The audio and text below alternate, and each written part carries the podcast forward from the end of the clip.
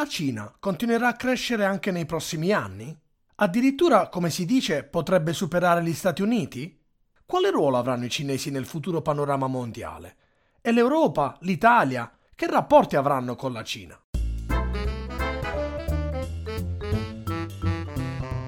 Economia per tutti. Conversazioni inclinate tra Milano e Manchester con Massimo Labbate e l'alieno gentile. In realtà stavamo parlando di giochi da tavola, mi stavi dicendo di, di, una serie di cose, adesso sono costretto a fare questo podcast perché come abbiamo sempre detto a me piace più la chiacchierata che facciamo prima quando tu mi stai per spiegare di che cosa parleremo e io avrei continuato con i giochi da tavola, con questo tuo nerdismo che scopro giorno dopo giorno, quindi venire a Manchester in qualche pub a giocare e invece tu mi hai, mi hai svegliato e mi hai detto no guarda dobbiamo registrare e dobbiamo parlare di Cina. Ma io se vengo a Manchester eh, mi ci perdo in quei posti, quindi è meglio che vengo a trovarti, mi fai un po' di corsi di mancuniano. Sì, e, e... Fra, fra, le birre ci andiamo a vedere una partita del Manchester United e poi giochiamo a qualche gioco da tavola. Però mh, mm, qui il, il, lavoro incombe, in questa puntata dobbiamo parlare di Cina e quindi tocca a te. E io non so che dire, la Cina cresce, eh, cresce tanto e che devo dire? Tu devi parlare, che ne, Beh, di che cosa ci vuoi dire sulla Cina? No, ma in realtà guarda, volevo... Um Partirei da qua. Eh, ho, pre- ho, letto di recente un racconto che sembra tratto dai eh, racconti di Mille e una notte. È presente? Le, eh, quella raccolta di, di, di racconti eh, medio orientali, no? Sì. Che sono i racconti di una, di una serva al proprio re, no? Ok, chissà dove vuole arrivare.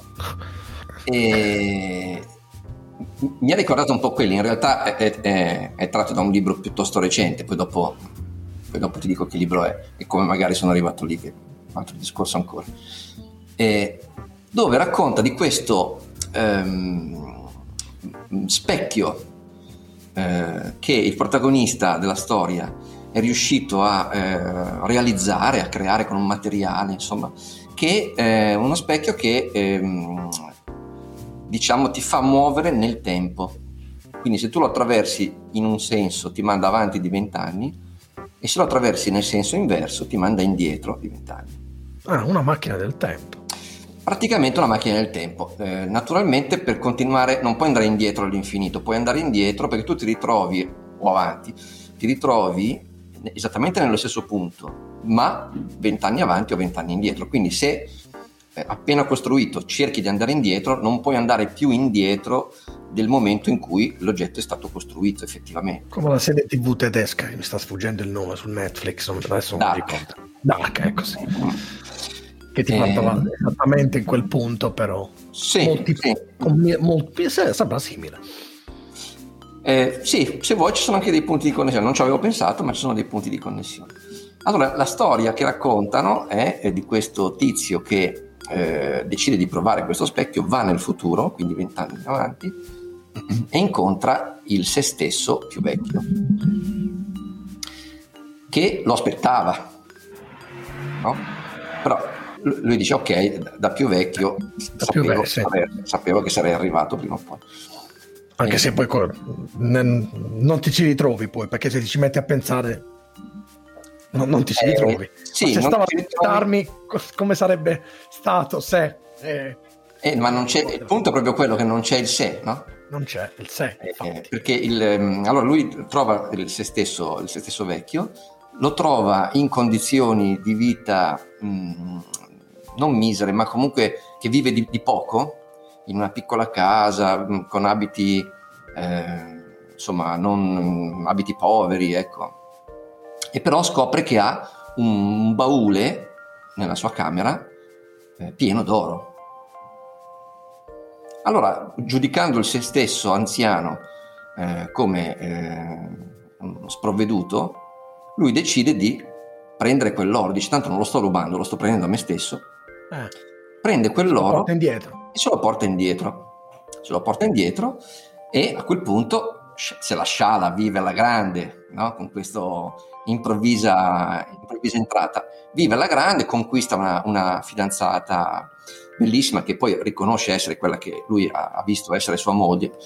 Eh, quindi incontra, incontra, questa fidanzata, eh, organizza un, insomma, una festa di nozze sontuosa, eccetera, e poi a un certo punto lei gli dice che eh, è, è, un po' scocciata del suo modo di, di, vivere così sopra le righe con, questi, con, con questo, Questi, questo denaro, sì. E che se veramente la ama eh, deve dimostrare che ama più lei del denaro e di smettere di vivere del denaro. Concentrato su. E quindi lui finisce per in realtà eh, iniziare a vivere miseramente mettendo da parte tutto quello che guadagna. E quindi poi sì quel denaro è quello che poi è lì loro. Esatto no? e la cosa eh, come dire eh, intrigante di questo racconto è il fatto che cioè, lui non è obbligato dal fatto che deve creare eh, quell'oro, quell'accumulo di oro per il se stesso che verrà a rubarlo. Fa esattamente quello che avrebbe fatto. Lo fa, eh, esatto, no? e, e, di conseguenza quello che, quello che, ti vuole suggerire il racconto è che eh, noi siamo abituati a pensare che il passato è una cosa scritta e il futuro lo dobbiamo scrivere, invece lì ti presenta il tempo come una circolarità come se fossimo tutti imprigionati in una goccia d'ambra e tutto avviene in realtà in contemporanea, ma siamo noi a percepire le cose come una linearità. E quindi in realtà il libero arbitrio non c'è, è tutto, è tutto determinato. Il, il presente è determinato dal futuro.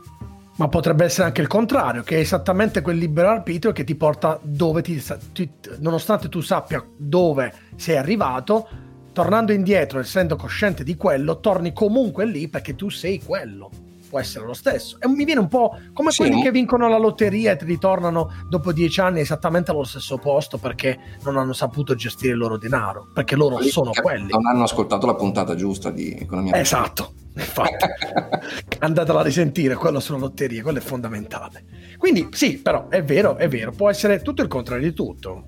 È soltanto che dobbiamo arrivare alla Cina adesso, eh No, però è interessante questa cosa che se tu prendi, perché quando fai debito pubblico in un certo senso è, come se stessi prendendo in prestito dal futuro, no? E la nostra gestione del debito pubblico più o meno è che poi quando arriva il momento in cui devo aver accumulato, prendo in prestito dal futuro successivo no? e restituisco al passato quello che è già che ci e sono. Come dire, far pagare alle nuove generazioni quel debito, perché poi nel frattempo noi invecchiamo, parlando di debito pubblico, ed è sempre posposto a, a quelle che sì, sono le fonti. Posposto perché ogni volta che c'è la scadenza ne prendo, sì. prendo, ne prendo, un po' dal futuro, anzi ne prendo sì. un po' di più già che c'è e così ho la, da restituire e qualcosa in più da, da utilizzare. Poi arriva Letta e ti dice facciamo votare i sedicenni, così vi, vediamo cosa dicono i sedicenni. O facciamo un'altra puntata su questo. Facciamo un'altra puntata su questa roba, è comunque okay. interessante. Quindi, Quindi stavi eh, dicendo quindi stavo dicendo, eh, in, allora la notizia secondo me eh, interessante è che in questi giorni il Partito Comunista Cinese deve decidere di quanto la Cina debba crescere quest'anno. Ah, come? Quanto? Decide quanto? Decide eh, di, di, quanto è possibile de- cresciamo. Che eh, significa certo. decidere quanto? Eh, certo, crescere, te... se possiamo crescere 10, cresciamo 10, non è che... Perché secondo te la crescita è sempre solo positiva? Crescere è positiva. Un, albero, un, albero, che cresce è un albero che mette rami, non è un albero che, che non mette rami. È un albero, ma qui stiamo parlando di un'altra cosa, stiamo parlando dell'economia nazionale. No? Eh, ho capito, ma se tu mi dici quanto dobbiamo crescere, io ti dico di quanto è possibile cresciamo. Ma no? no? perché crescere è... è Devo decidere quanto. Qui, certo che devono decidere quanto, perché una parte importante di quella crescita la si fa attraverso il debito. Ok. Quindi devo decidere quanto indebitarmi per crescere. Devo decidere qual è l'equilibrio giusto tra eh, debito da fare e, e, crescita da ottenere, perché è chiaro che se tutto quello che fai come debito fosse, ehm, come dire, produttivo, il rapporto debito-PIL, per esempio, non crescerebbe mai, perché il PIL cresce, crescerebbe almeno quanto, se non di più, del debito e quindi il rapporto tra debito e PIL sarebbe sempre a vantaggio, eh, a risultato, a risultato no, non crescente. No? E io ho imparato dalla Lino Gentile che c'è debito e debito. C'è il debito produttivo, quello per esempio esatto. sugli, sugli, investimenti, creare ponti, creare strade, è diverso che spenderli con esatto. il bonus del, delle biciclette, per esempio.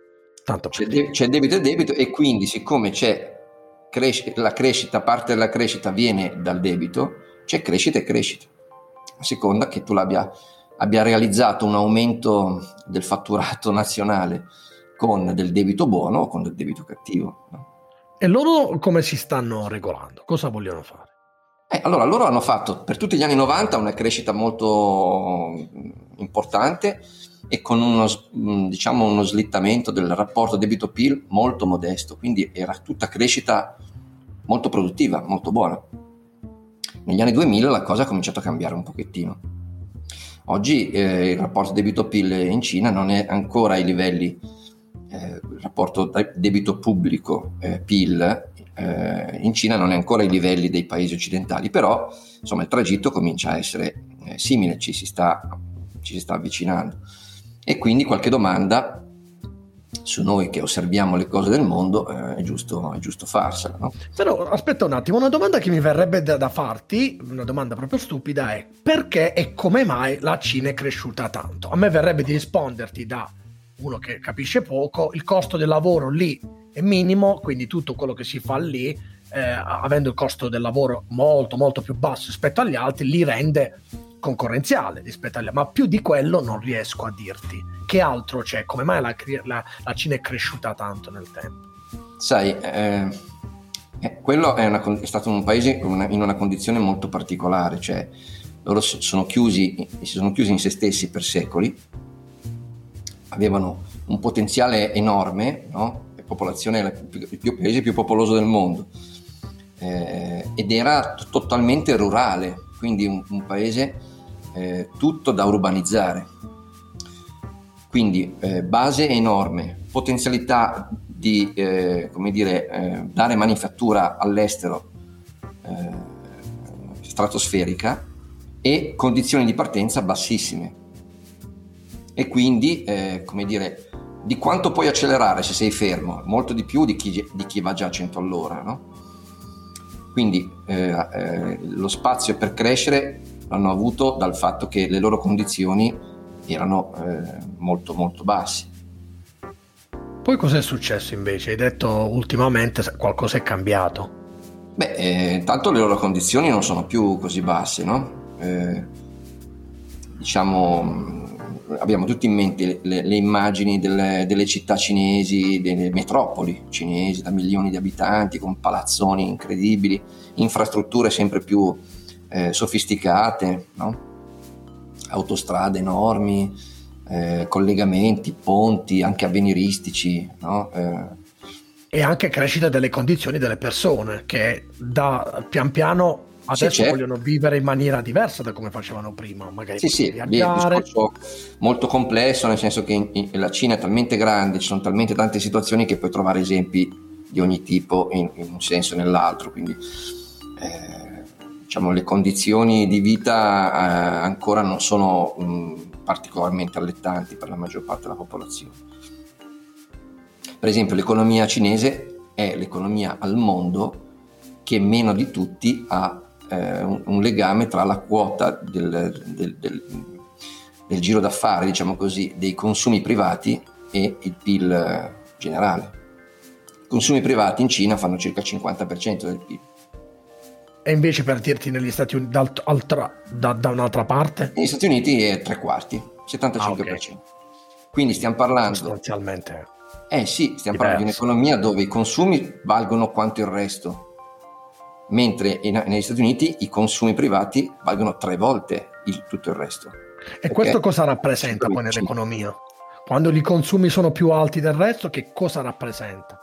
Beh, per esempio, hai visto quando quest'anno abbiamo dovuto affrontare una pandemia, il governo in un paese come gli Stati Uniti interviene a sostegno dei consumatori. Tutto l'aiuto è arrivato sul lato della domanda, eh, integrazioni agli, agli, stipendi, blocco dei licenziamenti, do, insomma non in America ma in Occidente e in molti paesi c'è stato, cassa integrazioni, eh, integrazioni per i pagamenti del, so, degli affitti, tutti questi sostegni alla domanda, perché l'economia nazionale è retta sui consumi privati. In Cina gli aiuti sono arrivati tutti sul lato dell'offerta, contributi alle aziende per continuare a produrre, contributi alle aziende per decontribuire sui, sui salari da dare ai dipendenti per tenerli al lavoro. No? Quindi logica di gestione della, del, del, patrimonio pubblico completamente ribaltato, perché eh, in Occidente è tutto centrato su, sui privati, su, quindi sui cittadini, e invece eh, in un paese come la Cina... al centro di tutto, mentre lì la, l'azienda al centro di tutto, che poi è l'azienda uguale Stato. Esatto. Questo perché poi è un'azienda di Stato. Eh, che... In buona parte, molto frequentemente sì. E questo per, per, il loro piano cosa rappresenta adesso? Cioè, che cosa ti aspetti? Che cosa succederà? Cosa... Beh, eh, allora, alla fine uscirà un numero tra, boh, tra il 6 e il 7% di crescita.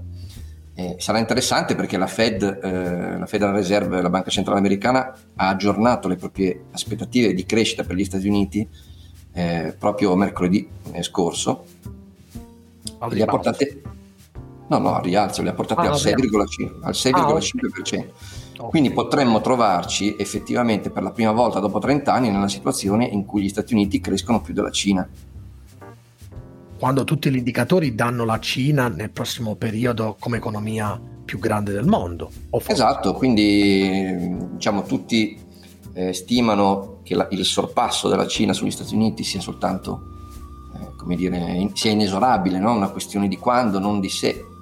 Quindi dicevamo, la Cina potrebbe trovarsi in una situazione di dover, mh, diciamo così, non avere lo smacco di vedere gli Stati Uniti superare il loro ritmo di crescita e di voler decidere di eh, crescere eh, di più, diciamo così, per, eh, per mantenere questo, questa traiettoria. Traiettoria che comunque secondo me non è che resta eh, in discussione, nel senso che gli Stati Uniti quest'anno faranno una crescita strepitosa anche per eh, rimbalzo rispetto a, al danno di PIL che tutto il mondo ha avuto nel 2020. No? Quindi, Però comunque, non posso immaginare che duri più di un anno questo rimbalzo. Poi comunque... Un anno, un anno e mezzo, insomma, mm. per l'appunto, quindi eh, quel discorso sulla, sul sorpasso cinese resta assolutamente dire, di attualità. Eh, però allo stesso tempo c'è questa, c'è questa novità, eh, diciamo così, eh, eh l'Ocse qualche giorno fa ha rilasciato una stima sul livello di PIL degli Stati Uniti. È interessante perché eh, dice che ehm, il PIL degli Stati Uniti nel 2023 sarà al di sopra di quello che era il livello stimato per il 2023 prima della pandemia. Quindi vuol dire che non solo si recupera la perdita, ma addirittura ci si ritrova meglio. Grazie alla gestione della pandemia, dell'emergenza, alla fine il risultato eh, finisce per essere migliore di quello che poteva essere l'obiettivo a bocce ferme. È un po' come dire che dopo la pandemia questo stato di, nebra, di, di, di come dire, di, di, eccitazione rispetto al post pandemia possa avere una coda lunga, quindi rimettere in moto qualcosa che comunque con la pandemia invece gli anni, gli anni ruggenti, no? gli anni 20 esatto. Anni... Vabbè, l'abbiamo detto altre volte, l'hai detto tu il fatto che ci potrebbero essere i nuovi anni 20 ma questo non solo negli Stati Uniti anche da noi questa nuova potrebbe accadere a noi però... un po' meno forse però è chiaro, a me piacciono tutte queste analisi economiche perché poi sono tutte destinate ad essere eh, riviste perché poi nel frattempo, come dicevi tu, accadono altre cose che nessuno immagina anche una nuova azienda, un, non lo so, qualche, una startup, qualcosa che cambi inesorabilmente il mondo. È come durante una partita di un gioco da tavolo, tu ti fai i tuoi, ecco, tuoi, tuoi mosse, i tuoi progetti, no? e poi il, il, il, giocatore del turno dopo di te pesca una carta che non ti aspettavi, gioca una pedina dove non, non immaginavi un rigore al 93esimo in Champions League, ad esempio. Anche, ad esempio. Capita, è che ti cambia tutto, no? Ti cambia l'umore, ti cambia qualsiasi cosa. che accadono solo se uno ha un bidone della spazzatura al posto del cuore. Quello. Esatto, altrimenti non ti accade. e, e, quindi, eh, come immagini, ma soprattutto la Cina poi, forse ci sarà capitato di parlare, si dice spesso che ha part, gran parte del debito pubblico americano, mi è sempre interessata questa cosa, come se i, i cinesi eh, mantengono un po' gli Stati Uniti eh, perché sono detentori di parte al guinzaglio, infatti, al guinzaglio degli Stati Uniti che mi fa un po' pensare, queste due superpotenze e poi che significa che la Cina ha parte del debito americano? Ecco, eh, molto banalmente la Cina è ancora un paese appunto che fa pochi consumi interni e quindi è centrato molto sul, eh, sui consumi americani, su, sui consumi occidentali, sul fatto di essere la manifattura del mondo, no? di, di, produrre per gli altri, di esportare tanto. Quindi quando esporti tu vendi i tuoi prodotti, incassi eh, valuta e che cosa ne fai? Eh, alla fine eh, la tieni come riserva parte ovviamente circola e serve a far girare, però se eh, tu esporti molto più di quanto importi, alla fine questa valuta si accumula e eh, ne, fai, ne, fai, riserva. E le riserve dove le metti? Le metti sulle cose, eh, come dire, dove, dove, queste riserve non rischiano di distruggersi tendenzialmente. E quindi il titolo di Stato americano... Mm. Esatto, il titolo di Stato americano è per eccellenza il, il titolo, il, l'asset di rifugio per gli investitori internazionali. Poi un giorno magari lo sarà il titolo di Stato cinese, a questo Pechino sta lavorando, diciamo.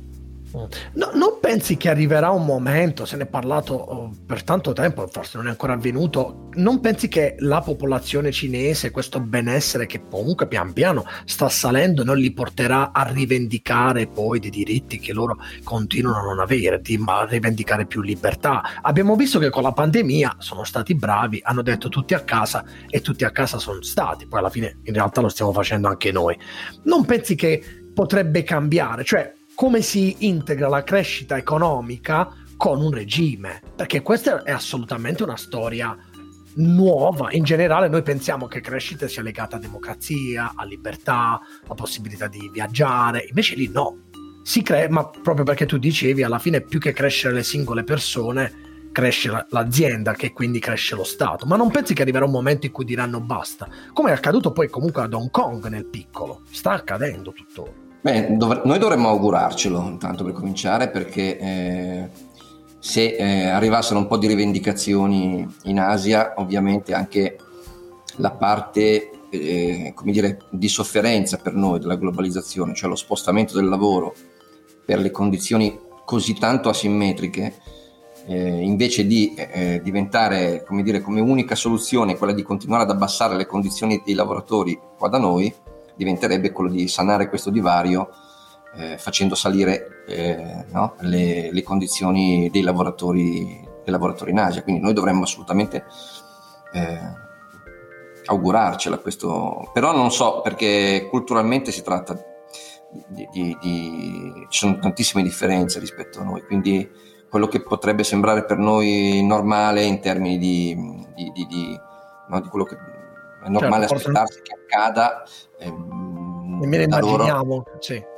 Da loro non è così, così normale in tutto questo abbiamo parlato di questo rapporto Stati Uniti-Cina, che è un po' quello che era il rapporto Stati Uniti-Unione Sovietica de- de- della guerra fredda, anche se poi dovremo parlare del rapporto Stati Uniti-Russia, ma ne parliamo in un altro momento molto attuale. In tutto questo c'è la via della seta. Cioè noi non dimentichiamo che nel precedente governo che con lo stesso Parlamento ce ne stavamo andando verso la Cina, ammaliati dalla via della seta eh, cinese, e poi però ad un certo punto è cambiato il governo e abbiamo detto tutti no, no, no, noi siamo atlantisti, Stati Uniti, Europa. Ed è che è finita di quel programma?